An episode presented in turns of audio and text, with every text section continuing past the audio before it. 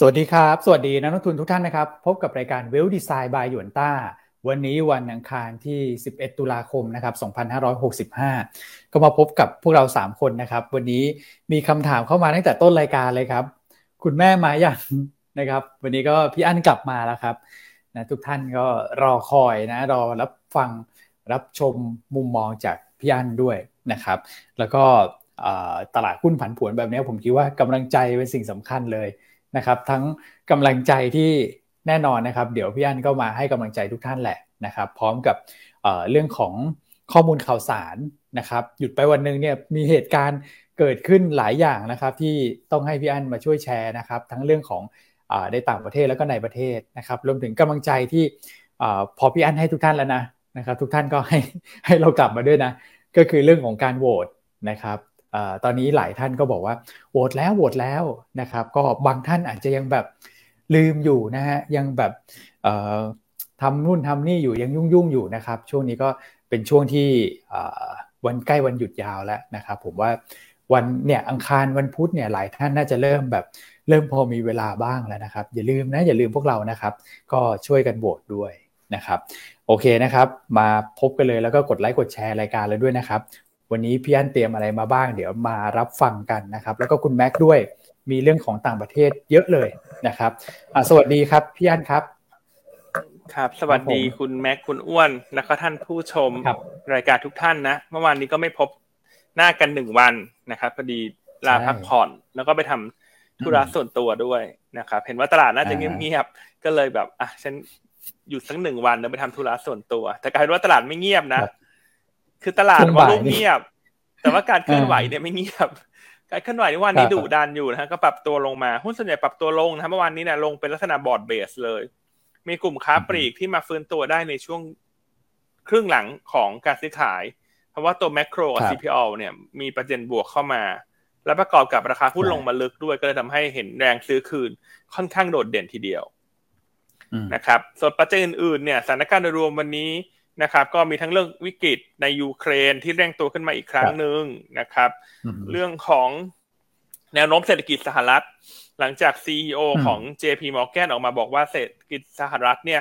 มีโอกาสเข้าสู่ recession ใน 6-9 เดือนข้างหน้านะครับรวมทั้งนักลงทุนก็ชะลอการลงทุนเพื่อที่จะรอดูตัวเลขเงินเฟ้อสหรัฐในวันพฤหัสที่จะมีการรายงานสักประมาณ 20:30 ตามเวลาประเทศไทยครับนะครับเพราะฉะนั้นโดยรวมเนี่ยโมเมนตัมค่อนข้างชะลอนะครับใช่ครับเช้านี้มีคนแซวผมอ่านนะเมื่อวานพี่อั้นลาไปนี่ไปจองคอนโดมาหรือเปล่าวันที่10เดือน10ไงหลายเจ้าเขาเปิดจองครับพี่อั้นใช่ครับไม่ได้จองครับคือถ้าจองคอนโดเนี่ยไม่ต้องลาก็ได้ฮะเพราะว่าจองออนไลน์เนาะของอนันดาเมื่อวานยอดขายดีมากเลยนะแต่ที่อั้นตามข่าวแต่อั้นไม่ได้จองนะอั้นเพราะอั้นจองไม่ทันอันคิดว่าสู้เข้าไปแย่งชิงไม่ทันอยู่แล้วก็เลยไม่ได้เข้าไปจองนะครับก็จองขายหมดเกลี้ยงเลยอ่ะคุณใช้เวลาแบบไม่ถึง30นาทีอ่ะทั้งตัว culture ทองหล่อกับ culture สามย่านโอ้ขายดีครับใช่แต่ว่าอันนี้เขาแบ่งโซนเปิดนะเหมือนเขาเปิดโครงการละ3ชั้นนะคุณให้จองก็คือว่าดีมานด์ดีมากอ่ะนะครับก็เป็นการเทสดีมานด์ก่อนนะครับเมื่อวานนี้ใครจองทันก็ขอแสดงความยินดีด้วยนะน่าจะเป็นการลงทุนที่น่าสนใจนะเพราะเปิดมาราคาไม่แพงทำเลก็ดีด้วยครับนะครับโอเคทักทายเท่านี้ก่อนนะฮะให้คุณแม็กซ์ทักทายบ้างครับผมครับสวัสดีครับพี่อ้วนพี่อั้นครับสวัสดีครับผมด้วยนะครับเมื่อวานนี้ก็ต้องบอกว่าโอ้โหมีเลข1เข้ามาใช่ไหมครับพี่อ้วนกดคิดถึงพี่อั้นกันเต็มเลยนะครับเต็มเลยก็ถ่ายไปวันเดียวเนี่ยแต่ว่าใช่แฟนคลับคิดถึงเยอะมากเลยนะครับวันนี้ก็กลับมาเรียบร้อยแล้วนะครับก็มาช่วยตลาดหน่อยนะครับพี่อั้นนะฮะเมื่อวานนี้ต้องบอกว่าโอ้โหนะครับซึมพอสมควรนะครับแต่วันนี้ก็น่าจะโทนน่าจะดีขึ้นแหละนะครับเพราะว่าที่ผมเปิดดูอยู่ตอนนี้เนี่ยนะครับไม่ว่าจะเป็นตลาดหุ้นสิงคโปร์นะที่เมื่อวานยังเปิดทำการเนี่ยแล้วก็มีการปรับตัวลดลงไปวันนี้ก็รีบาวขึ้นมาได้นะครับแต่ทั้งญี่ปุ่นเกาหลีไต้หวันแล้วก็ฝั่งของมาเลเซียเมื่อวานปิดทำการไปนะครับก็ต้องตอบรับเชิงลบจากฝั่งของปัจจัยลบมหาภาคในวันศุกร์ก่อน นะครับเรื่องที่เราแชร์กันไปเมื่อวานนี้แล้วนะครับผมครับนะครับครับใช่อ้าวไต้หวันก็ลงไป 3% นะเพราะว่าเมื่อวานตลาดเอเชียเนี่ยโอ้อย่างฮ่องกงนี่ลงหนักเลยนะฮ่องกงเนี่ยลงไป 3% เหมือนกันนะครับตลาดหุ้นจีนเปิดมาก็ลงไปประมาณสักเปอร์เซ็นต์กว่านะคุณแม็กเนาะนะครับฮ่องกงเนี่ยดูเหมือนว่าก็จะมีปัจจัยลบเฉพาะตัวเพิ่มเข้ามาอีกด้วยนะครับนะความกังวลยังมีอยู่นะเรื่องของความขัดแย้งระหว่างประเทศนะครับเมื่อวานจะมีเรื่องของสหรัฐใช่ไหมที่มีการสั่งห้ามส่งออกชิปนะครับที่เป็นชิปแบบเหมือนชิปชั้นสูงหน่อยนะที่ใช้กับพวกแบบอะไรนะซูเปอร์คอมพิวเตอร์อะไรพวกนี้นะก็สร้างความกังวลให้กับผู้ผลิตชิปนะหุ้นก็ร่วงกันลงมาหนักเหมือนกันไต้หวันก็มีอยู่เยอะเหมือนกันนะเกี่ยวกับเรื่องของชิปเนี่ยใช่ไหมคุณแม็กใช่ใช่ครับพี่วนก็ต้องบอกว่าประเด็นนี้เป็นประเด็นที่น่าติดตามต่อเนื่องนะครับก็เป็นเกินการเกิดแซงชั่นกันแล้วนะฮะก็แต่ยังดีนะครับที่มีการแซงชั่นเรื่องของค่อยๆเปลี่ยนค่อยๆไปนะผมคิดว่านะครับก็กระทบบางอุตสาหกรรมยังไม่ได้เป็นการแซงชั่นแบบบรอดเบสนะครับแต่ก็เห็นชัดเลยว่ากลุ่มตัวของผู้ผลิตชิปอิเล็กทรอนิกส์เนี่ยปรับตัวลดลงมากันไม่ใช่แค่ในประเทศฝั่งจีนเพราะว่าในประเทศฝั่งอเมริกาก็ปรับตัวลดลงมาด้วยนะครับเป็นการตัด supply chain ทั้งคู่แหละนะครับครับผมเดี๋ยวเรามาเล่ากันประเด็นนี้ลึกๆกันอีกทีในช่วงกลางรายการนะครับได้ครับไปครับไปสรุปเมื่อวานสักนิดนึงคือ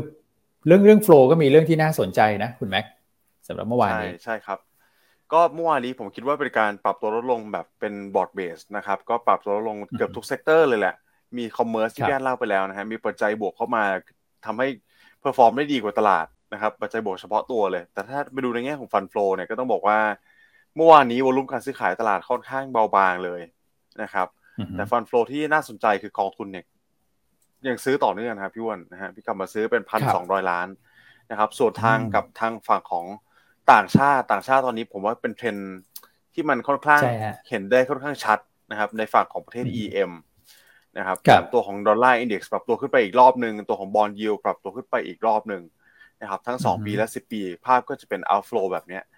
นะครับตอนนี้เราก็ต้อง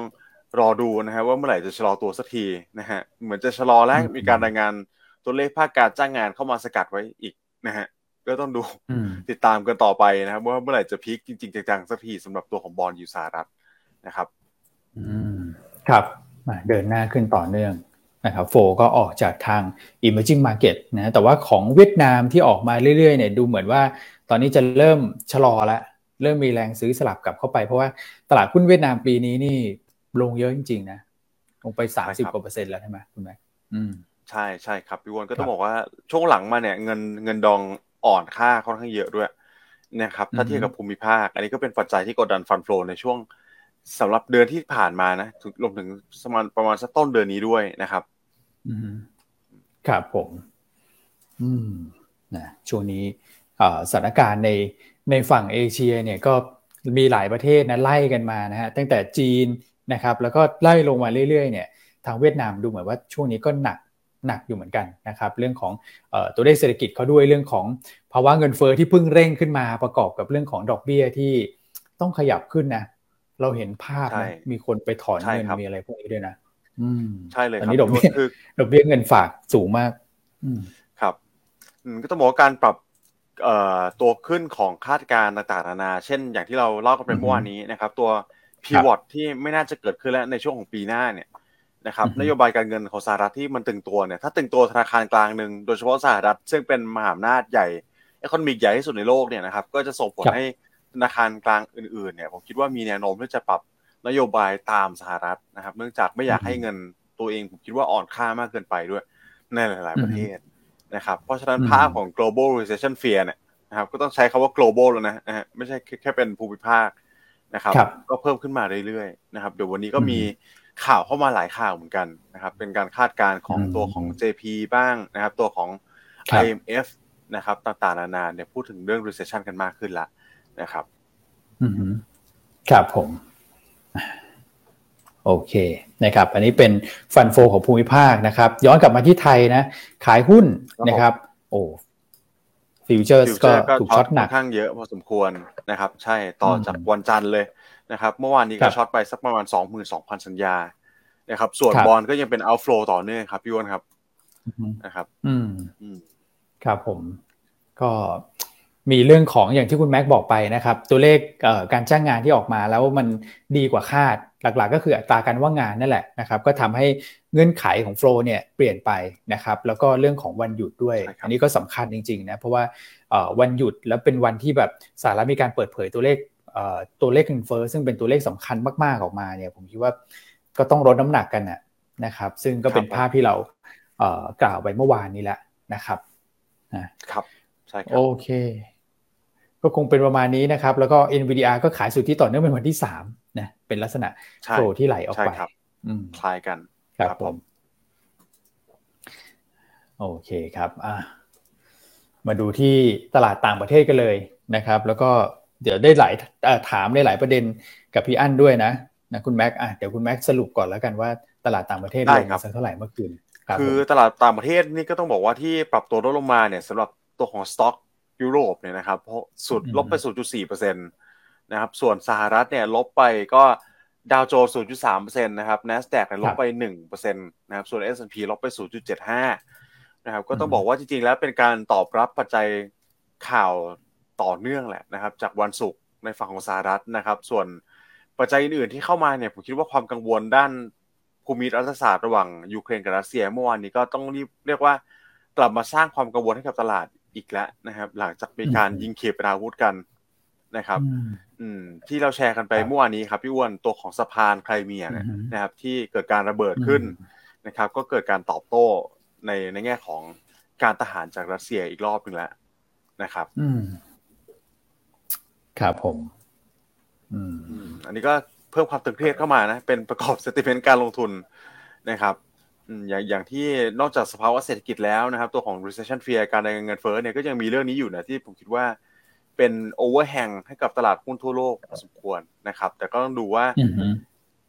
เมื่อไหร่จะคลี่คลายสักทีนะครับสำหรับรัสเซียกับยูเครนนะครับผมครับพี่อั้นมองประเด็นนี้ยังไงเพราะว่าอย่างเมื่อวานก็ดูเหมือนแบบโต้กันไปโต้กันมาแล้วดูรุนแรงมากนะครับแต่ถ้าเกิดว่าดูการเคลื่อนไหวของแต่ละสินทรัพย์เนี่ยตลาดหุ้นยุโรปก็เหมือนลงไม่ได้เยอะนะครับแล้วก็เรื่องของราคาพลังงานก็อาจจะดูจะไม่ได้ขยับขึ้นด้วยครับพี่อั้นประเด็นตรงนี้ครับใช่ครับก็สถานการณ์โดยรวมมันคิดว่าดูมีความตึงเครียดมากขึ้นนะครับเพราะว่าเมื่อวานนี้การถล่มของรัสเซียเนี่ยคือไม่ได้พุ่งเป้าไปแค่พื้นที่ทางการทหารนะครับก็มีการยิงขีปนาวุธเข้าไปในเมืองอย่างเช่นกรุงเคียฟเนี่ยเขาบอกว่ามีการยิงขีปนาวุธเข้าไปเนี่ยประมาณ75ลูกนะรวมทั้งมีการทำลายพวกโครงสร้างพื้นฐานต่างๆนะครับไม่ว่าจะเป็นระบบน้ำระบบไฟต่างๆนะครับก็ต้องดูว่าการโต้ตอบเมื่อวานนี้ถ้ามองว่าเป็นการโต้ตอบที่มีเหตุระเบิดที่สะพานไครเมียเนี่ยนะครับถ้าไม่ได้มีเหตุการณ์เพิ่มเติมก็อาจจะมองว่าคุณชกมาหมัดนึงฉันชกกลับไปอีกหมัดนึงอันนี้ก็จะทำให้ตลาดหลังจากนั้นก็จะลดความกังวลไปแต่ถ้าแลกหมัดกันไปแลกหมัดกันมาเรื่อยๆเนี่ยจะทำให้คนกังวลว่ามันจะขยายวงกว้างนะครับเพราะว่าตอนนี้เนี่ยทางยูเครนเขาก็ยื่นขอเข้าไปเป็นสมาชิกของ NATO แล้วที่จะขอในเกณฑ์ Fast Track นะครับซึ่งแม้ว่าจะยังไม่ได้รับการอนุมัติเพราะมีบางประเทศก็ยังไม่ได้เห็นด้วยสักทีเดียวแต่ถ้าทุกอย่างเขาไฟเขียวผ่านเนี่ยเพราะมันมีการโจมตีภาคประชาชนเข้ามาเนี่ยหลังจากนั้นเนี่ยมันอาจจะทำให้เกิดการขยายของวงสงครามได้นะครับเพราะว่าถ้าเป็น NATO เนี่ยคนอื่นเขาก็จะเข้ามายุ่งด้วยเพราะตอนนี้ต้องติดตามว่าการที่ยูเครนขอ Fast Track เนี่ยมันจะมีความคืบหน้าเมื่อไหร่นะครับซึ่งตัวเหมือนจะเป็นตัวทริกเกอร์สำคัญเลยว่าจะทำให้ขอบเขตของแรงกระทบกระทั่งเนี่ยมันจะขยายไปได้มากกว่าที่เป็นอยู่หรือเปล่านะครับส่วนวันนี้จะมีการประชุมกันระหว่างคุณไบเดนนะกลุ่ม G7 แล้วก็ทางด้านของคุณเซเลนสกี้ของยูเครนนะครับก็สหรัฐคาดว่าจะให้แรงซัพพอร์ตเพิ่มเติมเช่นมีการส่งระบบต่อต้านขีปนาวุธทางอากาศไปให้ยูเครนเพิ่มเติมนะครับเพราะฉะนั้นจะเห็นได้ว่าปัจจัยการเมืองเนี่ยนอกจากยูเครนที่เร่งตัวขึ้นมานะครับเรื่องของสหรัฐกับจีนที่มันสักครู่คุณแม็กเล่าในช่วงต้นเนี่ยก็เร่งตัวขึ้นมาเหมือนกันสำหรับหุ้นในกลุ่มเทคโนโลยี ใช่ครับนะครับดังนั้นก็แปลว่าช่วงที่เราเหลืออีก2วันเนี่ยคือวันนี้กับเมื่อวานเนี่ยมันไม่ค่อยมีปัจจัยบวกนะมันเป็นปัจจัยที่เป็นแรงกดดันหรือว่าเป็นปัจจัยที่ทำให้นักลงทุนแสดง wait and see มากกว่าเพราะทุกคนก็รอแล้วว่าวันพฤหัสเนี่ยที่รายงานทุ่มครึ่งเนี่ยจะเป็นยังไงเงินเฟ้อสหรัฐครับนะครับดังนั้นก็คิดว่าอีก2วันตลาดคงจะเงียบๆแหละแต่เมื่อวานนี้เราลงมาแรงแล้วอันก็คิดว่าถ้าซึมก็เป็นแบบไซด์เวย์ดาวซึมๆอาจจะมีการเล่นรีบาวด์เป็นบางเซกเตอร์ได้เช่นค้าปลีกก็อาจจะดูเด่นหน่อยเพราะว่าตัวแมคโครเนี่ยตัวโอเวอร์แฮงก็ถูกคลายไปได้พอสมควรเมื่อวานนี้ที่มีการประชุมครับนะครับอีกสาเหตุหนึ่งที่แชร์ให้ฟังเรื่องของยูเครนนะเห็นว่าเมื่อวานนี้มีความตึงเครียดในยูเครนมากขึ้นแต่น้ำมันเนี่ยรวมทั้งสินทรัพย์พลังงานไม่ได้ตอบรับเชิงบวกสักเท่าไหร่ละนั่นสิครับเพราะตอนนี้คนกลัวเรื่อง recession มากกว่าละอ๋อครับครับผมนะครับคือตอนนี้คนกลัวว่าถ้าสถานการณ์ในยูเครนมันลากยาวแล้วมันขยายวงกว้างเนี่ยยุโรปเนี่ยจะยิ่งแย่กว่าเดิมนะครับแล้ว recession เนี่ยก็จะมีความเสี่ยงมากขึ้นนะครับดังนั้นเนี่ยมันเห็นได้ชัดเลยว่าตอนนี้คนบริโภคเรื่อง recession เป็นหลักแล้วนะครับส่วนเรื่องการสำรองแก๊สธรรมชาติที่อังกฤษที่ยุโรปเนี่ยก็ถือว่าทำได้ในระดับหนึ่งแล้วอย่างเยอรมันก็ถือว่าทำได้ค่อนข้างดีแล้ว 70-80% ละนะครับเพราะฉะนั้นก็เอาใจช่วยแล้วกันเนอะเอาใจช่วยให้สถานการณ์ในยูเครนดีขึ้นน่ะคือขอให้มีทางออกสักทีนะครับหนักเลยครับที่ยูเครนนะครับก็อย่างที่พี่อันบอกเอาใจช่วยนะครับแล้วก็เหตุผลเนี่ยผมว่าคนก็คงอยากทราบด้วยถ้าเกิดเชื่อมโยงมาที่การลงทุนเนี่ยว่าทำไมนะครับเรื่องของพวกราคาคอมมูนิตี้ที่เป็นกลุ่มพลังงานเนี่ยไม่ค่อยได้ขึ้นมากนักนะครับแต่ก็จะมีพวกซอฟต์คอมมูนิตี้อื่นๆนะครับพี่อันที่เป็นพวกแบบธัญพืชพวกสินค้าเกษตรเนี่ยดูเหมือนว่าก่อนหน้านั้นเนี่ยเขาพักตัวลงมาแล้วแบบโอ้โหนิ่งมากเลยนะพอลงมาแบบช่วงก่อนเกิดเรื่องของสงครามรัสเซียยูเครนเนี่ยนะครับตอนนี้ก็เริ่มแบบตีกลับกันขึ้นมาหน่อยนะเพราะว่าในโซนของพวกยูเครนรัสเซียก็จะมีสินค้าเกษตรพวกนี้อยู่เยอะเหมือนกันนะพวกธัญพืชพวกอะไรพวกนั้นนะครับสถานการณ์ต้องติดตามแล้วฮะหลังจากนี้นะครับใช่ครับก็เอาเป็นว่าวันนี้กลุ่มส่งออกอาหารก็น่าจะเป็นที่พักเงินได้ดีใช่ครับนะครับเป็นบ่ายสลับมาทักทายท่านผู้ชมนิดนึงคุณพี่มาลีบอกว่าโหวตให้แล้วนะคะคุณอั้นคุณโอ๊ตคุณแม็กขอบคุณมากนะคะทุกท่านใครยังไม่โหวตในวิเคราะห์ยอดเยี่ยมก็ขอคะแนนเสียงกันหน่อยนะคะโหวตได้ถึงสิ้นเดือนตุลาคมใช่ครับนะครับโอเคสลับมาที่คุณแม็กมีหลายๆเรื่องที่น่าสนใจเมื่อวานนี้ทั้งความเห็นของ BO ทั้งการเตรียมประกาศร่างงบประมาณของอังกฤษใช่ไหมครับแล้วก็วันนี้ IMF ที่มีการรายงานตัวแนวโน้มเศรษฐกิจโลกด้วยก็ส่วนใหญ่ที่ดูเนี่ยถ้าจะตีความมันเป็น neutral or negative หมดเลยนะมันแทบจะหา positive ไม่ได้เลยอ่ะครับผมใช่ครับอย่างตัว UK นี่ก็ถึงแม้ขยับวงเงินการซื้อตัวพันธบัตรเพิ่มขึ้น1เท่าเนี่ยนะครับแต่ว่าผลตอบรับเนี่ยผมคิดว่าออกไปทิศทางตรงกันข้ามมากกว่านะครับคือตอนนี้market intervention เนี่ยนะครับในการเข้าซื้อพันธบัตรต้องบอกว่าทำงานได้ไม่ค่อยจะดีสักเท่าไหร่นักนะครับสะท้อนจากตัวของบอนด์ยิลด์เนี่ยนะครับหรือว่าถ้าเป็น UK เนี่ยเขาเรียกว่ากลิดนะครับตัวของกลิดอันนี้คือบอนด์ภาษาในประเทศอังกฤษนะครับก็ปรับตัวแทนที่จะปรับตัวลดลงใช่ไหมครับดันกลายเป็นปรับตัวเพิ่มขึ้นนะครับในซีรีส์ทั้ง10ปี30ปีนะครับอันนี้ก็เป็นประเด็นที่ผมคิดว่าสวนทางกับในภูมิภาคยุโรปโดยรวมด้วยนะครับหลังการเกิดเหตุการณ์ความตึงเครียดระหว่างยูเครนกับรัสเซียเนี่ยนะครับเราก็จะเห็นได้ว่าเวลามันมีอิชชูแบบนี้นะครับเรื่องปัจจัยทางการเมืองเรื่องความเสี่ยงของสงครามเนี่ยตัวของ asset class ที่มันจะ perform ได้ค่อนข้างดีปกติเนี่ยก็จะเป็นพวกของ safe havenนะครับแล้วก็ตัวพันธบัตรเนี่ยก็จะเป็นหนึ่งในนั้นด้วยนะครับอันนี้ก็จะเป็นภาพเมื่อวานนี้นะครับที่ทำไมตัวของบอนด์ยิลด์ฝั่งของยุโรปเนี่ยมันถึงกดตัวลงมาแต่ว่าอังกฤษเนี่ยดันสวนสลับขึ้นกลับขึ้นไปนะครับเพราะฉะนั้นอันนี้ผมว่าเป็นปัจจัยที่นโยบายทางการเงินกับการคลังมาดูขัดกันพอสมควรครับแล้วก็เป้าหมายทางเศรษฐกิจอย่างที่บอกเลยนะครับก็เป็นใยแมงมุมที่แก้กันยากลำบากพอสมควรนะครับทำด้านนึงคลังอยากกระตุ้นเศรษฐกิจ นะครับแต่ฝั่งของแบงก์ชาติเนี่ยก็อยากคุมตัวของเงินเฟ้อนะครับเพราะฉะนั้นมันกลายเป็นแรงต้านกันเองโดยธรรมชาตินะครับแล้วผลกระทบเนี่ยมันก็ต้องบอกว่ามันอยู่คนละปลายเชือกกันนะคือคนนึงอยากทำอย่างนึงก็ได้กระทบความต้องการอีกฝั่งนึงอย่างเงี้ยนะครับเพราะฉะนั้นอันนี้ผมคิดว่าเป็นปัจจัยที่ต้องติดตามอย่างต่อเนื่องนะครับโดยจะให้เป็น2อย่างแล้วกันสำหรับ UK นะครับคือวันที่14เนี่ยจะครบกำหนดแผนตัวของที่เขาเข้ามาซื้อตัวพันธบัตรแล้วนะครับต้องดูว่ามีการ extend นะครับต่อเนื่องไปหรือเปล่านะครับนี่คือประเด็นแรกแล้วประเด็นที่2เนี่ยก็จะเป็นการเผยตัวของแผนงบประมาณนะครับในวันที่31ตุลาคมของอังกฤษนะครับเราติดตามดูคนควาเต็งต่อเนื่องนะครับว่าแผนสรุปแล้วเนี่ยจะเป็นยังไงจะมีการกระตุ้นเศรษฐกิจในรูปแบบไหนมากน้อยขนาดไหนนะครับถ้ากระตุ้นเหมือนเดิมเนี่ยผมคิดว่าแล้วมันจะไปกระทบตัวของความกังวลเรื่องเงินเฟ้อเนี่ยนะครับเดี๋ยวก็จะเป็นปัญหาที่มันคาราคาซังแก้ไม่หาอยู่แบบนี้ถ้ามันเป็นภาพนี้ต่อเนื่องก็ต้องบอกว่าอังกฤษเนี่ยนะครับมีเอาลุกที่ดูและน่าจะโอ้โหน่ากังวลพอสมควรเลยนะครับถ้าเทียบกับภูมิภาคยุโรปซึ่งโดยรวมน่ากังวลอยู่แล้วนะครับอังกฤษก็ถือว่าเป็นตัวเต็งๆแล้วกันนะครับครับผมในฝั่งอังกฤษก็ติดตามต่อเนื่องนะครับใช่ครับโอเคอันนี้ก็ในฝั่งของยุโรปนะฮะก็ยังมีประเด็นคือยุโรปอันนี้มี2เรื่องหลักๆนะครับก็คือเรื่องของรัสเซียยูเครนเรื่องนึงกับเรื่องของในฝั่งของอังกฤษนะที่ต้องติดตามเกี่ยวกับเรื่องของมาตรการในการซื้อตัวของบอนด์นะฮะที่เขาบอกว่าจะใช้แบบเฟสแรกก่อนถึงวันที่14ตุลานี้นะครับว่าจะมีการขยายออกไปนะสักเท่าไหร่นะครับแล้วก็มันจะช่วยสร้างเสถียรภาพให้กับตลาดเงินของบ้านเขาได้จริงหรือเปล่านะก็เดี๋ยวรอติดตามกันแต่ผมคิดว่าคือถ้าเกิดถอนออกมาตอนนี้เนี่ยก็ยิ่งดูท่าทางจะยิ่งปั่นป่วนไปอีกนะครับเอามาดูที่ฝั่งของสหรัฐนะสหรัฐเนี่ยก่อนที่จะไป IMF นะครับสหรัฐก็จะมีตัวของ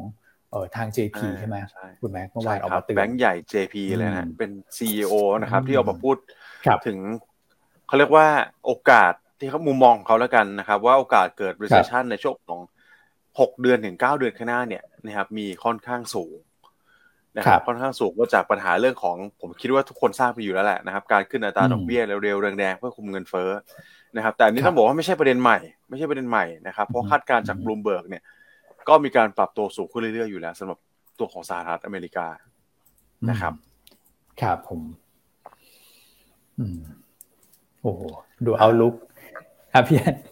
อย่างที่พี่อันบอกนะครับพอไล่ไปเรื่อยๆแล้วก็ยิ่งแบบอันนี้ข้ามฝั่งมาสหรัฐก็ดูจะใช่เพราะฉะนั้นสัปดาห์นี้ก็ต้องติดตามนะว่าผลประกอบการของกลุ่มแบงก์ในสหรัฐที่จะรายงานเนี่ยสัปดาห์นี้เขาเริ่มรายงานแล้วนะก็จะมีนะ JP Morgan นี่แหละฮะของคุณเจมี่นี่แหละเจมี่ของ Diamond ใช่ไหมฮะก็ออกมาส่งสัญญาณแล้วว่าน่าจะออกมามีโอกาสที่จะไม่ดีนะครับแล้วก็มีนอกจากนั้นก็มี Citigroup นะฮะ Morgan Stanley Wells Fargo แล้วก็ BlackRock จะเห็นว่านอกจากปัจจัยต่างๆที่มันเป็น neutral to negative เนี่ยรวมทั้งการตั้งตารอเงินเฟ้อสหรัฐยังมีเรื่องของ earning ที่มาเป็น swing factor เพิ่มเข้ามาอีกครับใช่นะครับซึ่งแนวโน้มโดยรวมเนี่ยตลาดคาดว่าผลประกอบการไตรมาส3ของกลุ่มแบงก์ในสหรัฐเนี่ยอาจจะเริ่มเห็นการตั้งสำรองเพิ่มขึ้นนะครับเพราะว่าคุณภาพสินทรัพย์อาจจะด้อยลงหรือว่าอัตราดอกเบี้ยที่เพิ่มขึ้นเนี่ยอาจจะทำให้เขาต้องมีความระมัดระวังมากขึ้นในการตั้งสำรองครับนะครับแต่อันเดียวก็ชี้ให้เห็นนะฮะว่าภาพตรงนี้มันต่างกับกลุ่มแบงก์ของไทยนะคือวันนี้มองปัจจัยรวมๆโดยรวมก็จะเป็นลบหมดแหละส่วนใหญ่แต่ว่าเวลาเราวิเคราะห์เราแบบพิจารณาเนี่ยเราก็ต้องมาเทียบกับประเทศเราด้วยใช่ครับถูกไหมครับคือของไทยเราเนี่ยค่อนข้างแตกต่างคือถ้ากังวลว่าไตรมาส3ของยุโรปนะฮะกลุ่มแบงก์ทั้งสหรัฐและยุโรปจะตั้งสำรองมากขึ้นแต่ว่ากลุ่มแบงก์ของไทยจะอยู่ในทิศทางที่กลับกันครับพี่อันนะครับเพราะเราคาดว่ากลุ่มของธนาคารไทยในไตรมาส3เนี่ยจะตั้งสำรองลดลงครับเพราะว่าเราตั้งสำรองไปเยอะแล้วในช่วงโควิดและเศรษฐกิจเราเพิ่งจะเข้าสู่การฟื้นตัวส่วนของเขาเนี่ยฟื้นตัวไปก่อนเราล่วงหน้าเป็นปีแล้วแล้วกำลังจะเข้าสู่ช่วงการถดถอยนะครับดังนั้นเรายังคิดว่าแบงก์ไทยเนี่ยยังมีความแข็งแกร่งมากกว่าแบงก์ยุโรปกับสหรัฐคืออย่าไปตกใจมากถ้าเห็น หุ้นแบงก์ในยุโรปเช่นเครดิตสวิสหรืออะไรรายงานงบที่กำลังจะรายงานเนี่ยเขาจะต้องออกมาแย่มากๆเลยนะแต่ละบริษัทเนี่ยแต่ไทยเราอยู่ในสถานะที่แตกต่างนะเลยอยากจะให้ทุกท่านโน้ตตรงนี้ไว้ก่อนนะครับว่ามันก็ต่างวาระต่างปัจจัยกันนะครับนะส่วนมีหลายท่านถามมาเรื่องของกลุ่มไฟแนนซ์เมื่อวานที่ลงแรงครับพี่คิดว่าส่วนหนึ่งเมื่อวานเนี่ยจะเห็นว่าหุ้นหลายตัวเนี่ยถ้าทำโลเมื่อไหร่นะจะถูกโจมตีทันทีนะครับนั่นก็ส่วนหนึ่งก็ทั้งเรื่องของความกังวลแหละเรื่องเงินเรื่องดอกเบี้ยที่ขึ้นก็จะทำให้คอสต์ออฟฟันเพิ่มขึ้นแต่เรื่องเนี้ยมันคนก็รู้กันอยู่ละแต่เมื่อวานเนี้ยอันเชื่อว่าหลายๆตัวพอมาทำโลเนี่ยมันก็เกิดพฤติกรรมหมู่นะครับที่ทำให้คนที่จะไม่คัดก็กลัวว่าถ้าไม่คัดก็จะโดนคนอื่นขายรวมทั้งมันจะมีพวกอัลกอริทึมเทรดมาเล่นงานเนอะเช่นทำการช็อตเซลล์นะครับแล้วก็มีเรื่องของการปิดสถานะบล็อกเทรดด้วยนะครับมันเมื่อวานนี้ลงในทิศทางเดียวกันหมดว่าจะเป็นแบมสวัสด์ล้อ MTC ครับนะครับก็น่าคิดว่าลงเพราะเทคนิคเซนติเมนต์มากกว่านะส่วนเรื่องของปัจจัยพื้นฐานก็จะมีข่าวผสมบ้างเรื่องออมสินใช่ไหมที่จะมาปล่อยกู้ที่อาจจะจัดตั้งธุรกิจบริหารจัดการหนี้เองอะไรอย่างเงี้ยก็เป็นเซนติเมนต์ลบที่เข้ามากดดันนะครับเพราะฉะนั้นก็อันนั้นเมื่อวานเนี่ยหุ้นมันลงแปลกๆเยอะนะโดยเฉพาะตัวที่ทำโลเนี่ยคือถ้าใครไม่ได้คัดไปแล้วเนี่ยก็คงต้องรอแล้วล่ะในที่เราตั้งข้อสังเกตไปเมื่อสัปดาห์ที่แล้วที่อันบอกว่าแอดวานซ์เนี่ยคุณเห็นไหมฮะมันไม่ได้มีข่าวเลยนะแต่พอมาทำโลเนี่ยมันจะเกิดอาการทุกคนก็จะพร้อมใจกันถอยก่อนครับนะครับงั้นก็ตอบประมาณนี้แล้วกันนะกลุ่มไฟแนนซ์เมื่อวานลงอันว่ามันเป็นเรื่องของเทคนิคอลเป็นหลักนะครับยังไงก็เนื่องจากรายการเรามีท่านผู้ฟังเป็นจำนวนมากเนอะยังไงก็ขอฝากทางหน้าตลาดหลักทรัพย์ด้วยละกันนะครับว่าอาจจะช่วยดูแลหน่อยเนอะว่าก่อนหน้าเนี่ยที่ตลาดหุ้นลงแรงช่วงโควิดมันมีพฤติกรรมที่เขาเรียกว่าการทำเนกเก็ตช็อตซึ่งจริงๆทำไม่ได้นะเป็นจะผิดกฎตลาดก็อยากจะให้เช็คหน่อยว่ามันมีการทำพวกเนกเก็ตช็อตด้วยหรือเปล่านะครับคือถ้ามันมีรูรั่วมีอะไรแล้วเราปิดได้เนี่ยมันก็จะช่วยลดแรงเสียดทานนะเวลาหุ้นลงอันคิดว่าทุกวันนี้ตลาดคุมได้ดีอยู่แล้วล่ะแต่ว่าก็ถือว่าพอเป็นกระบอกเสียงแล้วการส่งผ่านเผื่อจะไปคุมเพิ่มขึ้นนะบล็อกที่แบบวอลุ่มเยอะๆขายเยอะๆเนี่ยไปเช็คนิดนึงว่าการทำช็อตของเขามันถูกต้อง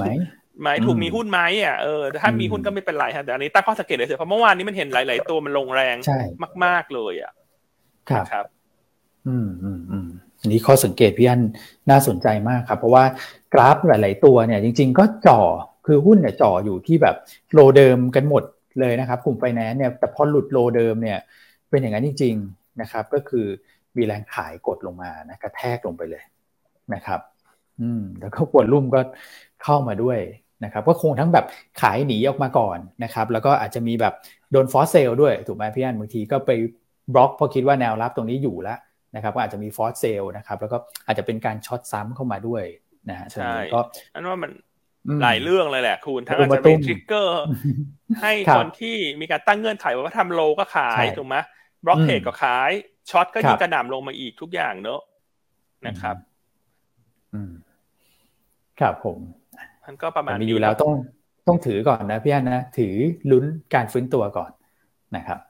อันว่าถ้ามาถึงเลเวลตรงนี้แล้วว่ามันอีก2วันมันก็หยุดแล้วว่าคุณถ้าคุณแค่คุณจะลุ้นเงินคุณก็ลุ้นไปเลยละกันถ้าอย่างเงี้ยอันว่านะคือเมื่อวานนี้มันเหมือนโดนเก็บทีละตัวทีละตัวทีละกลุ่มอ่ะจริงครับชัดเจนครับอันนี้หลายท่านก็ถามเข้ามาประเด็นนี้เยอะเหมือนกันฮะกลุ่มไฟแนนซ์ครับผมใช่ครับคือเมื่อวานที่ถามจนนักวิเคราะห์ละมึนเลยคุณจริงครับไปไม่ถูกเลยฮะมีก็พยายามไปหาปัจจัยหลายๆอย่างครับทั้งเรื่องน้ำท่วมเรื่องออมสินเรื่องอะไรพวกนี้ด้วยแต่ว่าก็เป็นประเด็นรองครับพี่อันประเด็นหลักก็คือนี่แหละฮะเรื่องของทางเทคนิคซะมากกว่าครับผมใช่ครับโอเคก็สลับมาตอบคำถามนิดนึงนะครับครับคุณพี่ชัชวาลแชร์เข้ามาเนี่ยเขาแชร์เขาว่าอะไรฮะคุณอ้วนฝากคุณอ้วนอ่านหน่อยได้ไหมฮะตลาดเดี๋ยวนะฮะคืออันนี้ฮะหมายความว่าเวลาหุ้นขึ้นนะครับก็จะมีแบบ เหมือนมาตรการสกัดหุ้นร้อนนะฮะแต่ตอนลงเนี่ยเหมือนไม่ค่อยมีนะครับผมว่าอันนี้ก็มีหลายท่านก็เซลล์กันเข้ามาเยอะเหมือนกันนะครับอ่านตามพี่ชัชวาลแล้วกันตลาดขึ้นเครื่องหมายเมื่อหุ้นขึ้นเยอะแต่เวลาลงไม่มีเครื่องหมายอะไรเลยนะก็อาจจะเซลล์กันนะครับเซลล์ใช่ครับนะครับเพราะแต่หลายท่านบอกโดนใจนะพี่อันพูดถึงเรื่องของ Naked Short ครับครับก็อยากจะให้แบบว่าเข้มงวดนิดนึงเนอะเพราะบางทีคือนักทุนรายย่อยบางทีแบบหุ้นโดนกระหน่ำขายลงมาเนอะก็มันก็ตกใจด้วยนะครับแต่คงไม่มีหรอกไม่มีหรอกเพราะมันผิดกฎระเบียบคือถ้ามีถ้าจับได้ว่าบล็อกไหนทำเนี่ยต้องปรับให้หนักเลยคูณไป100เท่าเลยจริงนะครับใช่ไหมถ้าจับได้นี่ต้องคูณไป100เท่าเลยครับเพราะนี้สร้างความเสียหายในวงกว้างครับอันนี้ไม่สมควรเลยครับผมโอเคฮะก็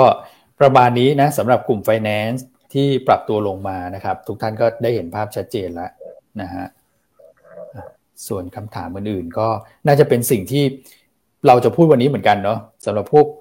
เรื่องของ Macro CPO นะครับวันนี้พี่อั้นก็เลือกเป็นหุ้นเด่นด้วยนะเดี๋ยวมาเล่าทีเดียวเลยเนาะตอนท้ายรายการนะครับโอเคใช่ครับโอเคอากาศมาต่างประเทศเรื่องต่างประเทศต่อ IMF เราพูดไปหรือยังนะคุณแม็ก IMF ยังเลยนะครับครับใช่ครับ IMF ก็ผมคิดว่าเดี๋ยวคงมีการปรับตัวของ Economic Outlook ด้วยวันนี้นะครับใช่ครับแต่ก็มีหลายเจ้านะที่ปรับไปก่อนแล้วนะครับก็ทิศทางผมว่าคงชัดเจนอยู่แล้วล่ะนะครับการปรับลดประมาณการ GDP โลกนะครับการปรับลดประเทศนู้นประเทศนี้นะครับจากผลของตัวการดำเนินนโยบายการเงินที่ตึงตัวนะครับอันนี้ก็น่าจะเป็นคีย์ไฮไลท์หลักๆนะครับครับผมก็ไม่ใช่เรื่องใหม่อยู่ดีใช่ครับใช่ครับพี่วอนแต่ว่าคือทั้งนี้ทั้งนั้นนะครับก็ต้องบอกว่าปัจจัยต่างประเทศดูลบๆกันเนี่ยนะฮะแต่เมื่อวานนี้ที่ผมติดนักลงทุนไว้ก็เอามาแชร์กันเรียบร้อยแล้วมาดูหน่อยซิกราฟเป็นไงนี้ที่จะเป็นเค้าเรียกว่าเป็นกราฟสเปกตรัมเลยนะครับไล่เรียงกันไปว่าแต่ละประเทศเนี่ยนะครับได้รับผลกระทบจากการขึ้นอัตราดอกเบี้ยของเฟดมากน้อยขนาดไหนนะครับสีแดงๆนี่คือเยอะที่สุดนะครับสีเหลืองก็ไล่เรียงกันไปเลยน้อยสุดไทยเนี่ยยังอยู่ในโซนสีเหลืองเกือบจะท้ายเลยถูกมั้ยครับ4อันจากด้านซ้ายนะครับเพราะฉะนั้นเนี่ยถามว่ากราฟเนี้ยมันจับจากอะไรมาบ้างนะครับก็จากด้วยคีย์ไฮไลท์หลักๆผมคิดว่าก็คือบัญชีเดินสะพัดนะครับหนี้สินสาธารณะนะครับหนี้สินต่างประเทศพวกนี้คือถ้าเรามีสกุลหนี้สินเป็นสกุลเงินดอลลาร์เยอะเนี่ยก็ต้องมีการเซอร์วิสตัวของหนี้ที่อาจจะโดนในเรื่องของ FX นะครับแล้วก็ตัวของ Foreign Reserve ด้วยรวมถึงนโยบายการเงินอันนี้ผมคิดว่ามันเป็นภาพที่ชัดเจนพอสมควรนะครับว่าเราไม่ได้จำเป็นต้องเร่งตัวของอัตราดอกเบี้ยไปตามสหรัฐนะครับประเทศไทยเนี่ยถือว่ายังอยู่ในโซนที่ยังอยู่ในระดับต่ำอยู่เลยนะอัตราดอกเบี้ยนะครับแล้วก็ทิศทางเนี่ยไม่จำเป็นต้องเร่งขึ้นทีละ50 basis point ให้75 basis point เหมือนบางประเทศในกลุ่มของ EM นะครับเพราะฉะนั้นเนี่ยก็ผมคิดว่าค่อนข้างชัดเจนเลยนะอันเนี้ยตัวเนี้ยนะครับว่าทำไม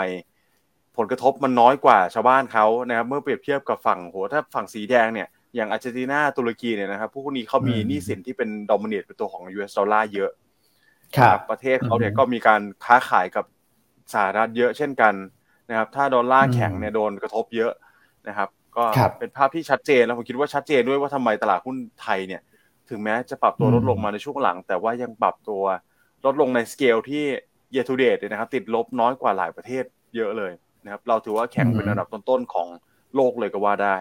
นะครับในปีนี้นะครับครับภาพนี้ดีนะทุกท่านก็เก็บไว้ก่อน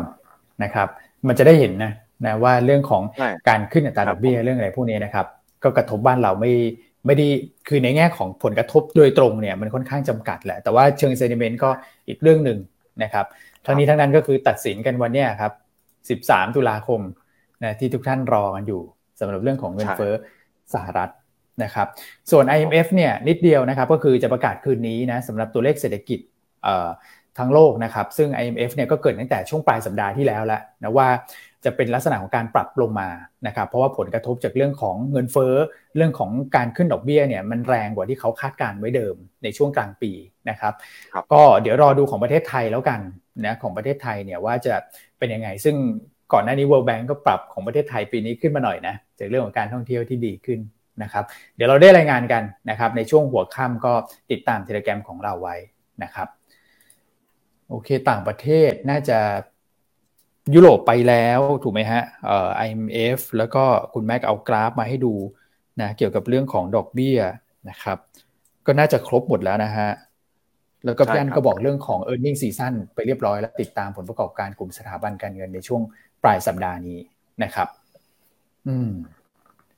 โอเคก็น่าจะครบนะฮะในส่วนของต่างประเทศครับผมที่ในประเทศล่ะคุณอ้วน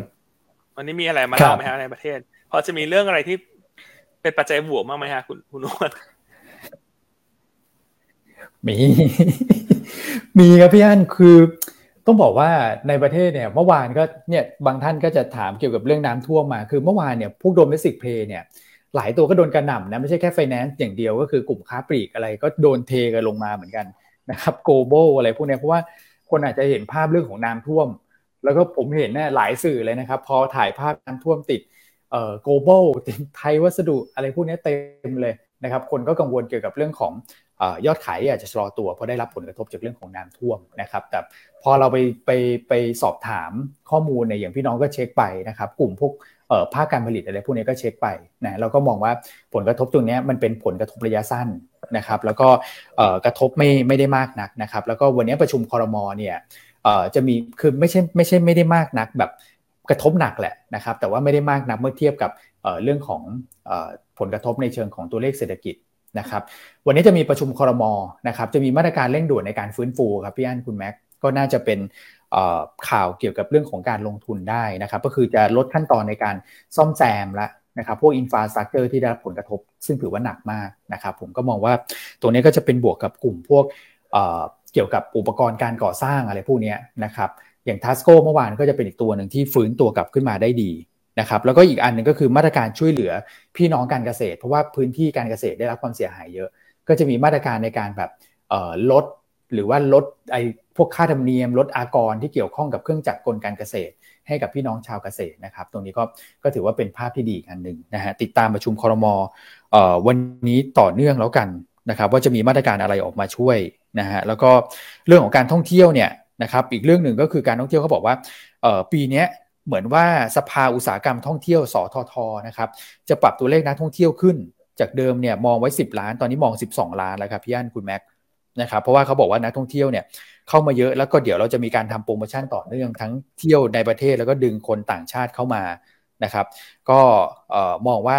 ปีนี้น่าจะทะลุเป้าได้แล้วก็จะจัดงานท่องเที่ยวแบบบิ๊กอีเวนต์เนี่ยร่วมกับสิงคโปร์วันที่19ตุลาเดี๋ยวรอดูมาตรการเพิ่มเติมแล้วกันนะครับสำหรับกลุ่มท่องเที่ยวผมเห็นอย่างสายการบินเนี่ยที่พี่อั้นแนะนำไปก็ขยับขึ้นมาเรื่อยๆเหมือนกันนะสำหรับกลุ่มสายการบินซึ่งก็ถือว่าเป็นกลุ่มรองนะก่อนหน้านั้นนะครับหลักๆก็ประมาณนี้ฮะบินช่วงนี้ก็ดูแข็งกับตลาดนะคือไม่ค่อยลงส่วนใหญ่ช่วงนี้อันว่าพวกระบบเทรดพวกอัลกอริทึมเทรดมันไปเล่นงานตัวที่ทำโลอ่ะใช่ตัวที่อยู่ข้างบนๆเนี่ยไม่ค่อยมีแรงขายแต่ตัวที่อยู่ล่างๆเนี่ยจะมีแรงขายนะครับมันก็ต้องจริงอาจจะต้องระมัดระวังหน่อยละกันนะครับมีท่านหนึ่งถาม AJ จริงๆช่วงนี้ก็ไม่ได้มีข่าวลบอะไรนะแต่ว่าอันว่าแนวโน้มรวมผลประกอบการอาจจะชะลอตัวเพราะว่าอย่างปูนใหญ่เนี่ยก็ออกมาให้ความเห็นละในการพรีวิวงบไตรมาส3ว่างบไตรมาสเนี่ยไม่ดีสเปรดปิโตจะค่อนข้างอ่อนนะครับแล้วกลุ่มนี้ก็เชื่อมโยงกับเรื่องของเศรษฐกิจโลกด้วยนะครับเพราะฉะนั้นอันแนะนำเหมือนเดิมแต่คนที่ติดอยู่เนี่ยอันว่าปัจจัยที่จะหนุนให้ฟื้นเนี่ยมันยังไม่เห็นนะครับอาจจะต้องรอไปไตรมาส1เลยที่ตัวโรงงานกับตัวปูนใหญ่เขาเริ่มสร้างเสร็จที่เวียดนามนะครับเพราะแนะนำว่าอย่าเพิ่งถั่วดีกว่าอย่าเพิ่งถั่วเนอะถ้าใครที่ติดแบบ16 บาท17 บาทนะครับอย่าเพิ่งถั่วดีกว่านะครับแต่ก็ไม่แนะนำขายในราคาเนี้ยยกเว้นว่าท่านแบบท่านตามรายวันน่ะดูเทคนิคท่านขายแล้วรอรับคืนเอาแก็บสั้นๆอย่างเงี้ยก็โอเคแต่ถ้าไม่มีเวลาดูตลาดว่าก็เดี๋ยวรอหาจังหวะถั่วทีเดียวเมื่อมันผ่านเรื่องรีเซสชันไปดีกว่า ใช่ครับนะครับมาถ้าดูจะเห็นนะว่ากราฟเขาเหมือนปูนใหญ่เลยฮะคุณอ้วนเมื่อกี้เห็นคุณอ้วนกดกราฟปูนใหญ่ลงทางเดียวกันเลยครับพี่อันลงทางเดียวกันเลยฮะเปลี่ยนกราฟแล้วนะใช่คือถ้าปูนใหญ่ยังลงไม่หยุดนะอันว่าตัวอื่นในกลุ่มปิโตรเคมมันก็ฟื้นยากนะเพราะว่าปูนใหญ่มันเป็นตัวที่ลีดเซนติเมนต์แหละบอกถึงทิศทางแนวโน้มซึ่งงบไตรมาส 3ของปูนใหญ่เนี่ยคุณปิงคาดว่าน่าจะไม่ดีนะนะครับคาดกำไรแค่ 2,000 กว่าล้านเองอะลดลงทั้งเยียร์และคิวนะครับมันหุ้นเหล่านี้เราต้องรองบออกไปก่อนมันถึงจะเริ่มตั้งหลักตั้งทรงได้ครับนะครับอ่ะส่วนคำถามของพี่วรัญยูนะฮะขออนุญาตตอบละกันคุณพี่วรัญยูถามเข้ามาว่าระบบการเติมเรื่องบิ๊กหลอดเนี่ยควรจะมีขึ้นว่าซื้อหรือขายด้วยนะครับเพราะว่าตอนนี้มีแค่จำนวนหุ้นมูลค่าและราคาเฉลี่ยคำตอบคือไม่สามารถทำได้ครับพี่เพราะว่าบิ๊กหลอดเนี่ยมันเกิดจากการทั้งซื้อและขายครับเนอะไหมครับการทำบิ๊กหลอดมันต้องมีปาร์ตี้ทั้งสองฝั่งเนอะเพราะฉะนั้นสิ่งที่รายงานออกมาเนี่ยมันไม่ได้เป็นซื้อหรือเป็นขายมันเป็นทั้งซื้อและขายใช่ครับครับเพราะฉะนั้นมันจะไม่สามารถบอกได้นะว่าซื้อหรือขายคือเพราะว่ามันเป็นซื้อและขายสมมติว่ามีบิ๊กหลอดหุ้น100หุ้นที่10บาทรายงานออกมา 1,000 บาทไอ้คนขายคือขาย 1,000 บาทคนซื้อก็ซื้อ 1,000 บาทฮะเพราะฉะนั้นมันจะไม่สามารถแยกได้นะคุณอ้วนถูกมั้ยว่ามันเป็นซื้อหรือเป็นขายมันไม่เหมือนรายงานไม่เหมือน Nvidia อะไรอย่างเงี้ยใช่เหมือน Nvidia คืออันนั้นมันเป็น net ถูกมั้ยฮะ net มันมีส่วนมากส่วนน้อยหรือว่ารายงานที่ผู้บริหารขายหุ้นอันนั้นตามที่เขารายงานกลต.อันนั้นมันก็ชัดเจนแล้วเขาขายแต่ว่ารายงานบิ๊กหลอดมันคือการรายงาน2 transaction นะ2ฝั่งอ่ะนะครับเพราะฉะนั้นอันก็เลยชี้แจงนึงแล้วกันว่าทำไม่ได้ฮะแยกไม่ได้ว่าซื้อหรือขายเพราะมันเป็นทั้งซื้อและขายแมทช์กันพอดีเนาะถ้าฟังแล้วเคลียร์ก็ขอเลข1เข้ามาหน่อยเนาะว่าว่าเข้าใจสิ่งที่เราพยายามสื่อแล้วว่ามันจะแยกไม่ได้ครับใช่ครับแยกไม่ได้ฮะส่วนคุณพี่นัทนิทิศเหรอฮะบอกว่าถามว่าตัวโรจูคิสเหรอฮะคุณอ้วนครับผมก็เนี่ยฮะคือโรจูคิสก็เป็นอีกตัวนึงที่แข็งกว่าตลาดนะพี่อันคือพักตัวลงมาเนี่ยก็เลี้ยงเหนือเส้น10วัน25วันมาตลอดเลยครับไม่หลุดนะครับมีแกว่งบ้างนะแต่ว่าก็ยังอยู่ในอัพเทรนด์นะผมมองว่าตัวนี้งบ Q3 ดีด้วยนะครับแล้วก็ถ้าเกิดว่าเราดูแบบในช่วงเวลาแบบแนวหุ้นกลางหุ้นเล็กเนี่ยจะเด่นกว่าหุ้นใหญ่นะพี่อันนะครับก็ตัวนี้ลงมาแนวรับเนี่ยผมว่าแถวประมาณสัก8บาท80 8บาท90นะครับก็น่าจะมีจังหวะของการฟื้นตัวกลับขึ้นไปได้ใช่ครับหุ้นที่งบไตรมาส3สวยเนี่ยอันไม่ค่อยกังวลนะเพราะเดี๋ยวพอตลาดมันเริ่มสงบเนี่ยมันก็จะมีคนเข้ามาซื้อกินกำไรเป็นตัวๆไปตัวที่งบไม่สวยนี่พอตลาดเริ่มฟื้นมันก็จะฟื้นช้ากว่าคนอื่นใช่นะครับเพราะฉะนั้นโรจูคิสนะชอบเรียกชื่อหุ้นผิดอีกแล้วชื่อโรจูคิสนะก็ยังชอบอยู่นะครับก็เอาเป็นว่าผ่านสัปดาห์หยุดยาวไปเนี่ยถ้าเงินเฟ้อสหรัฐไม่ได้ออกมาแย่เนี่ยอันคิดว่ามันน่าจะฟื้นได้เพราะหลังจากผ่านหยุดยาวทุกท่านเตรียมไว้เลยจดไว้เลยในปฏิทินว่าเขาจะเก่งงบรายตัวกันมากขึ้นครับนะครับอ่ะกลับมาที่คุณแม็กมั่งดีมั้ยออริมีคนถามเข้ามาถามว่าออริสวยแซ่บของพี่อั้นงบไตรมาส3สวยไหมคะสวยแน่นอนนะฮะออริจินนะครับก็มีการโครงการใหญ่ด้วยนะครับก็เป็นอีกหนึ่งตัวแล้วกันผมคิดว่าน่าจะเป็นตัวที่งบเด่นที่สุดในกลุ่มอสังหานะครับก็น่าจะเป็นไฮไลท์ของปีด้วยในช่วง Q3 นี้นะครับเดี๋ยว Q4 เราลุ้นกันอีกทีนึงว่าจะบีท Q3 ได้ไหมแต่ Q3 เด่นแน่นอนครับครับโอเคอ่ะอีชีงบ3งบไตรมาส3ดีไหมดีนะฮะวันนี้เรามีออกบอกวิเคราะห์อีชีพอดีเลยนะฮะเราคาดงบไตรมาส3เนี่ยกำไร153ล้านบาทเติบโต 19% year on year นะครับเมื่อวานเนี่ยเห็นได้ว่านอกจาก Tesco ด้วยที่ตลาดเขาเล่นเรื่องได้ประโยชน์หลังน้ำลดก็มีหุ้นกลุ่ม4ก็ขึ้นได้ดีเช่น D-Pay ที่เราเล่าไปสัปดาห์ที่แล้วว่าให้เริ่มมาจับตาดูแล้วนะเพราะว่าถ้าคนเขาเล่นเรื่องหุ้นได้ประโยชน์หลังน้ำลดเนี่ยคนเขาก็จะเล่นในวัสดุก่อสร้างยางมาตอยสีทาบ้านนะคุณมันก็เป็นธีมที่มันดูฉีกออกจากตลาดได้เลยนะใช่ครับถ้าชอบตัวใหญ่ก็จะ TOA ถ้ากลางเล็กก็ Depend นะฮะ Depend ครับผม Depend เหมือนจะขึ้นช้ากว่านะครับก็เลยมีจังหวะเหวี่ยงได้ดีนะฮะดูจากกราฟนะฮะครับ โอเคครับผมอ่ะตอนนี้ตอบคำถามเยอะเลยยังไงฝากไลค์ฝากแชร์รายการและฝากโหวตให้หยวนต้าด้วยนะจ๊ะทุกท่านนี่แหละฮะสำคัญที่สุดนะครับอ่ะคุณณัฐรัตน์เมเจอร์ทำไมโดดจังครับอันนี้เขาเป็นยังไงฮะโดดขึ้นโดดลงฮะไม่ได้ตามเลยเมเจอร์เมื่อวานเหมือนฟื้นขึ้นมาหน่อยครับก่อนหน้านั้นเนี่ยคือราคาหุ้นเนี่ยปรับตัวลงมาเยอะเลยครับพี่อั้นนะครับแล้วก็มาช่วงหลังเนี่ยดูเหมือนว่าจะฟื้นขึ้นมาครับเมื่อวานนี่เด่นเลยครับอ๋อก็จะเก่งงบนะฮะงบไตรมาสนี้ก็น่าจะดีอยู่นะเพราะว่าไตรมาส3เป็นเพราะว่าหนังเข้าเป็นซัมเมอร์เนอะซัมเมอร์ของสหรัฐก็เป็นหน้าหนังที่ดีใช่ครับโอเคอ่ะเรามีประเด็นอื่นตกค้างมั้ยคุณแม็กคุณอ้วนถ้าไม่มีก็เดี๋ยวจะเนี่ยตอบคำถามปลายภาพตลาดแล้วก็หุ้นแนะนำไปสบายๆบรรยากาศวันหยุดครับก็ต่างประเทศผมคิดว่าครบถ้วนนะครับใช่ครับโอเคในประเทศก็ครบแล้วฮะยันต่อไปภาพตลาดไหมคุณแม็กวันนี้ยังไงดีฮะเมื่อวานนี้ถอยลงมาวันนี้ครับผมวันนี้ผมว่าน่าจะไซด์เวย์ได้ครับยันนะครับก็แกว่งตัวในกรอบค่อนข้างแคบนะครับผมคิดว่าวอลุ่มการซื้อขายคงเบาบางเช่นเดิมนะครับก็เช่นในส่วนของตัววันจันทร์ที่ผ่านมาเนี่ยแล้วก็วันศุกร์ที่ผ่านมาก็อยู่ประมาณสัก 50,000 กว่าล้านวันนี้คิดว่าน่าจะ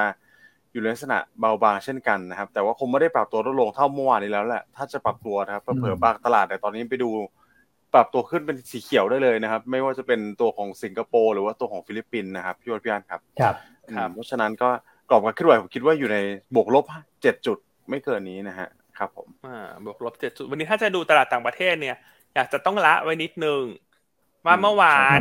ญี่ปุ่นเกาหลีไต้หวันกับมาเลเซียเนี่ยเขาปิดนะปิดครับนะครับเพราะฉะนั้นพอวันนี้เขามาเปิดเขาจะลงแรงกว่าโดยเฉพาะอย่างยิ่งประเทศที่อยู่ในฝั่งนอร์ทเอเชียเนี่ยที่ตอนนี้หุ้นกลุ่มเซมิคอนดักเตอร์ปั่นป่วนมาก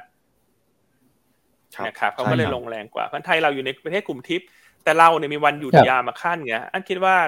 แนวโน้มโดยรวมมันก็จะอ่อนนะเหมือนคนที่ขายไปแล้วเขาก็อาจจะเดี๋ยวฉันว่ากันใหม่ละสัปดาห์หน้าฉันไปพักผ่อนละเพราะว่าฉันก็ไม่อยากจะมาลุ้นเงินเฟ้อสหรัฐสักเท่าไหร่ด้วยวันพฤหัสตลาดปิดนะครับครับคุณพี่วรัญญูถาม SC อันว่าน่าซื้อนะ SC จริงไม่ได้มีข่าวลบอะไรเลยงบไตรมาส3ก็ดีโดยช่วงนี้หุ้นเป็นจำนวนมากนะที่เหวี่ยงตัวจากปัจจัยเทคนิคแล้วก็เซนติเมนต์ของตลาดนะครับยิ่งถ้าตัวที่งบไตรมาส3สวยเนี่ยอันก็มองว่าเป็นโอกาสเข้าไปสะสมนะครับใช่ครับSC นี่เมื่อวานนี้ผมก็ได้ติดต่อไปทางบริษัทด้วยครับไปเช็คดูว่าเอ๊ะมีข่าวคุณเจอข่าวอะไรหรือเปล่าเนี่ยลงมาขนาดนี้นะครับ 7% อย่างเงี้ยต้องบอกว่าจริงๆคงน่าจะปรับตัวขึ้นมาเด่นกว่าอุตสาหกรรมด้วยแหละช่วงก่อนหน้านี้นะครับแต่ระดับต่ำ 3.5 บาทนี่ผมคิดว่าแพ้ยากมากเลยครับพี่อั้นนะครับประเมินว่า 3.5 บาทเนี่ยนะครับดิวิเดนด์ยิลด์ก็สูงนะครับ PE ก็ต่ำงบก็ดีนะครับเอาลุกของตัวต่างชาติที่กลับมาก็น่าจะเป็นบวกอีกนะครับราคานี้ผมว่าถือว่าถูกพอสมควรแล้วนะครับใช่ครับอันนั้นมันปั่นป่วนแหละเวลาตลาดมันปั่นป่วนทางลมมันมีการปรับเลเวอเรจเยอะอ่ะช่วงเนี้ยนะครับครับ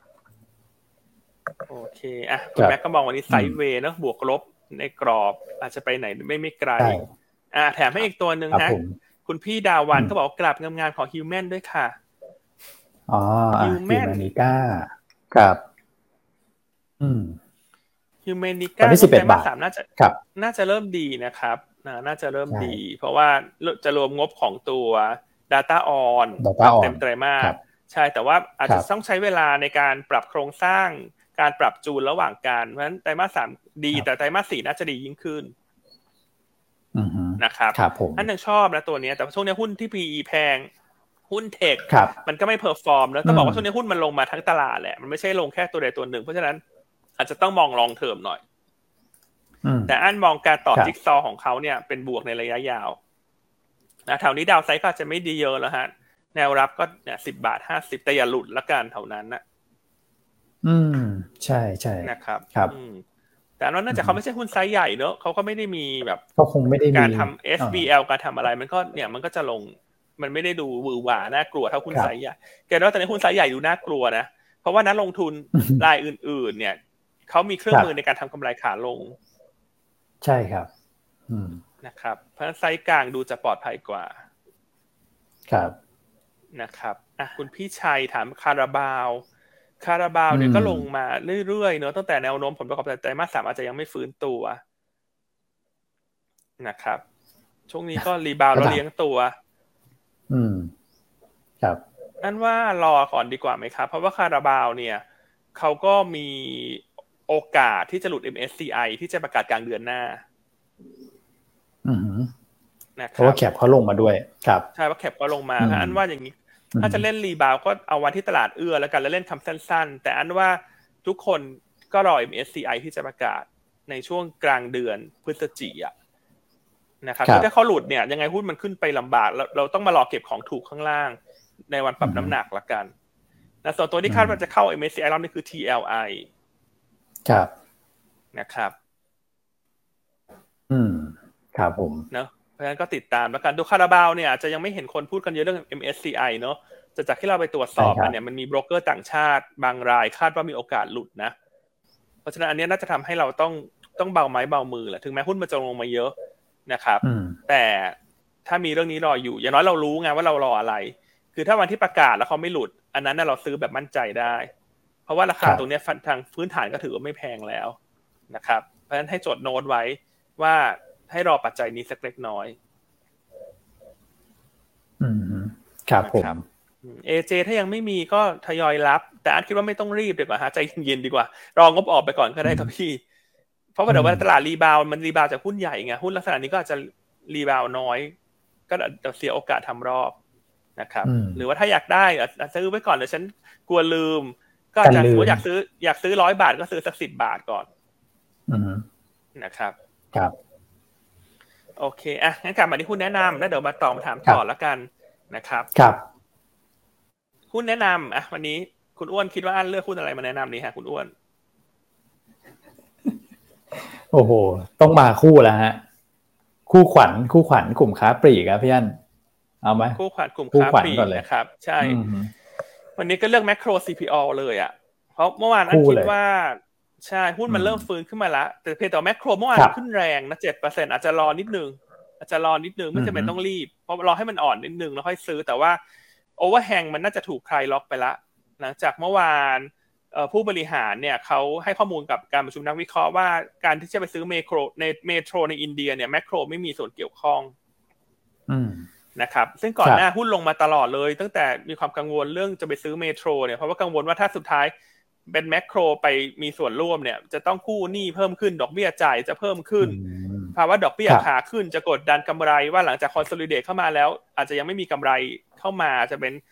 ตัวเนกาทีฟต่อบอททอมไลน์นะครับเพราะฉะนั้นเมื่อวานนี้พอผู้บริหารยืนยันว่าไม่มีส่วนร่วมหุ้นมันเลยดีดแรง 7% นะครับครับก็อันคิดว่าแมคโครเนี่ยเขาลงมาค่อนข้างเยอะมากนะครับก็เลยคิดว่าโมเมนตัมยังเป็นบวกก็แนะนำเก็งกำไรสำหรับตัวแมคโครแต่อาจจะหาจังหวะย่อนิดนึงนะยังไม่จำเป็นต้องซื้อที่ราคาเปิดนะครับเพราะอันคิดว่าถ้าวันนี้ขึ้นแรงเนี่ยโดนคนเมื่อวานขายแน่นะครับเพราะฉะนั้นถ้าเป็นจังหวะตรงนี้แล้วประกอบกับวันหยุดที่รออยู่เรื่องเงินเฟ้ออันก็จะรอใจเย็นๆคือถ้าเขาไม่ถอยลงมาอันจะไปแนะนำให้ซื้อ CPO แทนเพราะฉะนั้นตัวแรกในวันนี้เลือกแมคโครนะครับจะให้หาจังหวะนะครับแต่ถ้าแมคโครเขาไม่ย่อ CPO ก็ดูน่าสนใจเพราะเมื่อวานนี้ CPO ขึ้นน้อยกว่าขึ้นแค่ 3% และถ้าดูเทียบงบไตรมาส3เนี่ยต้องบอกว่าวันนี้เรามีพรีวิวผลประกอบการกลุ่มค้าปลีกนะครับก็พี่น้องนักวิเคราะห์ของเราเนี่ยคาดการณ์ว่าแมคโครกำไรน่าจะแฟตน่าจะแบนเยียร์คิวคิวแต่ CPO เนี่ยคาดว่างบจะโตเด่น year on year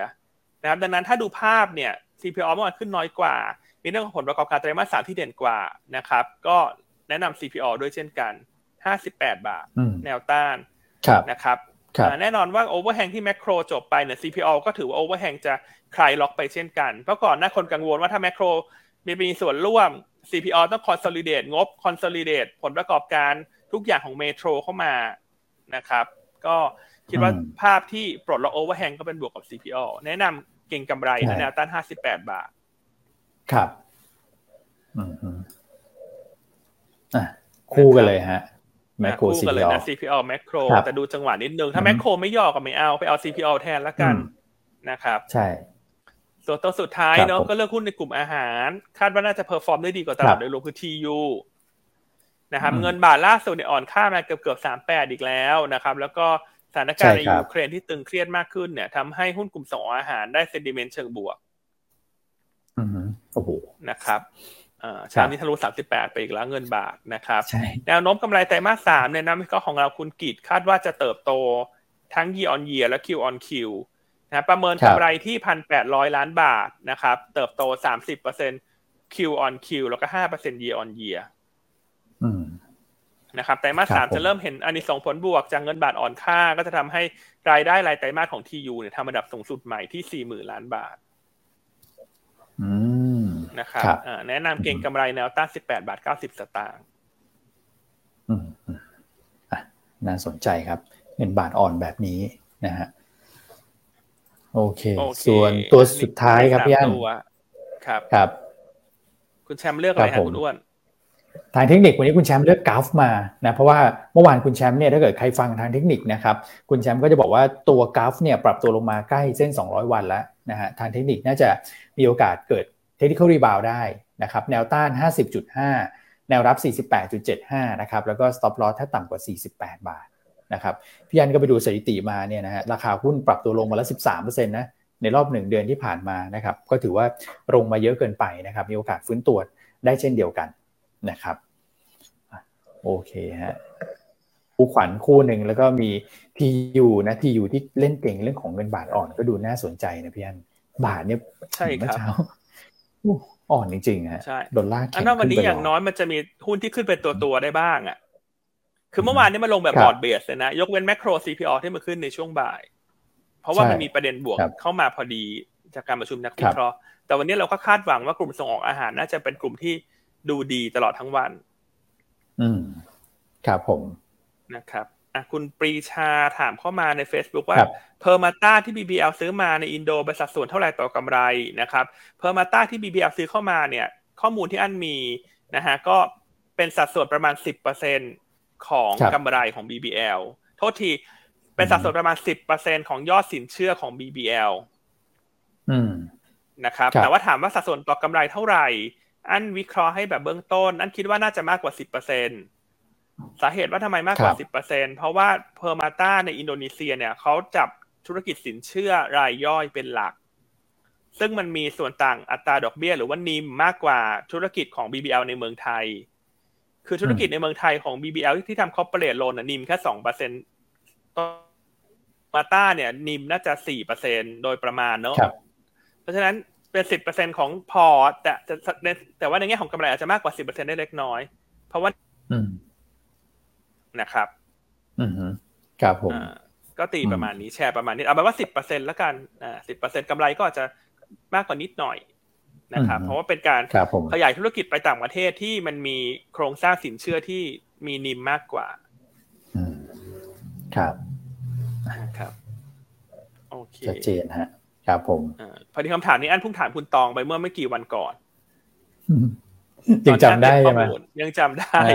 หลายคนอาจจะคิดว่าทำไมถามแล้วตอบได้ยังก็เป็นนักวิเคราะห์กลุ่มแบงค์ต้องบอกว่าบังเอิญฮะพอดีอันก็ถามนักวิเคราะห์พอดีว่าเป็นยังไงเพอร์มาต้าไหนเล่าให้ฟังหน่อยคุณตองก็เล่ามาพอดีก็ถือว่าโชคดีนะฮะเลยมีคำตอบให้ท่านได้เลยได้มาแชร์กันพอดีนะครับโอเคอันนี้เป็นในส่วนของ BBL นะครับนอกนั้นก็น่าจะเดี๋ยวดูมีคำถามอื่นอีกนะครับมีBJC เดี๋ยวดู BJC นิดหนึ่งครับพี่อั้นนะครับคือก่อนหน้านั้นเนี่ยสีสันน่าจะมาอยู่ที่ BJC นะเพราะว่าคู่ CPO Macro แบบโอเวอร์แฮงไปนะฮะในกลุ่มค้าปลีกแต่ตอนนี้เนี่ยสีสันดูเหมือนว่าจะกลับไปที่คู่นั้นนะเพราะฉะนั้นตัวของ BJC เนี่ยคือถ้าเกิดว่าเทียบในแง่ของ performance นะครับผลประกอบการไตรมาส3เนี่ยโตหมดนะกลุ่มค้าปลีกที่เป็นพวกสินค้าพวกบริโภคพวกนี้โตหมดเมื่อเทียบกับปีที่แล้วนะครับแต่ถ้าเกิดเทียบ Q on Q เนี่ยจะดรอปอยู่แล้วตามซีซันนอลนะครับก็ตอนนี้สีสันน่าจะอยู่ที่ฝั่ง CPO กับ Macro มากกว่านะพี่อั้นเนาะนะครับแต่ว่า BJC ก็ถือว่าลงมาแนวรับแล้วแหละแถวประมาณสัก 31.5 นะครับก็เป็นลักษณะของการรอฟื้นตัวครับครับผมครับให้คุณแม็กขอคะแนนโหวตหน่อยดีไหมฮะเหลือเลยสัก2 นาทีได้ครับ ก็ยังไงก็ฝากนะครับอีกรอบนึงนะครับก็มีผมเห็นนักลงทุนถามเข้ามาด้วยว่าโหวตยังไงนะครับเดี๋ยวช่องทางไหนทางนะครับฝากทางทีมงานขึ้นให้หน่อยนะครับโอเคนะครับก็สแกนได้ไหมสแกน QR code เราสแกนตัวนี้ได้เลยจริงๆสแกนจากจอเนี่ยได้เลยนะครับจากจอที่พี่อ้วนเปิดอยู่นะครับก็ทางโพยเราเนี่ย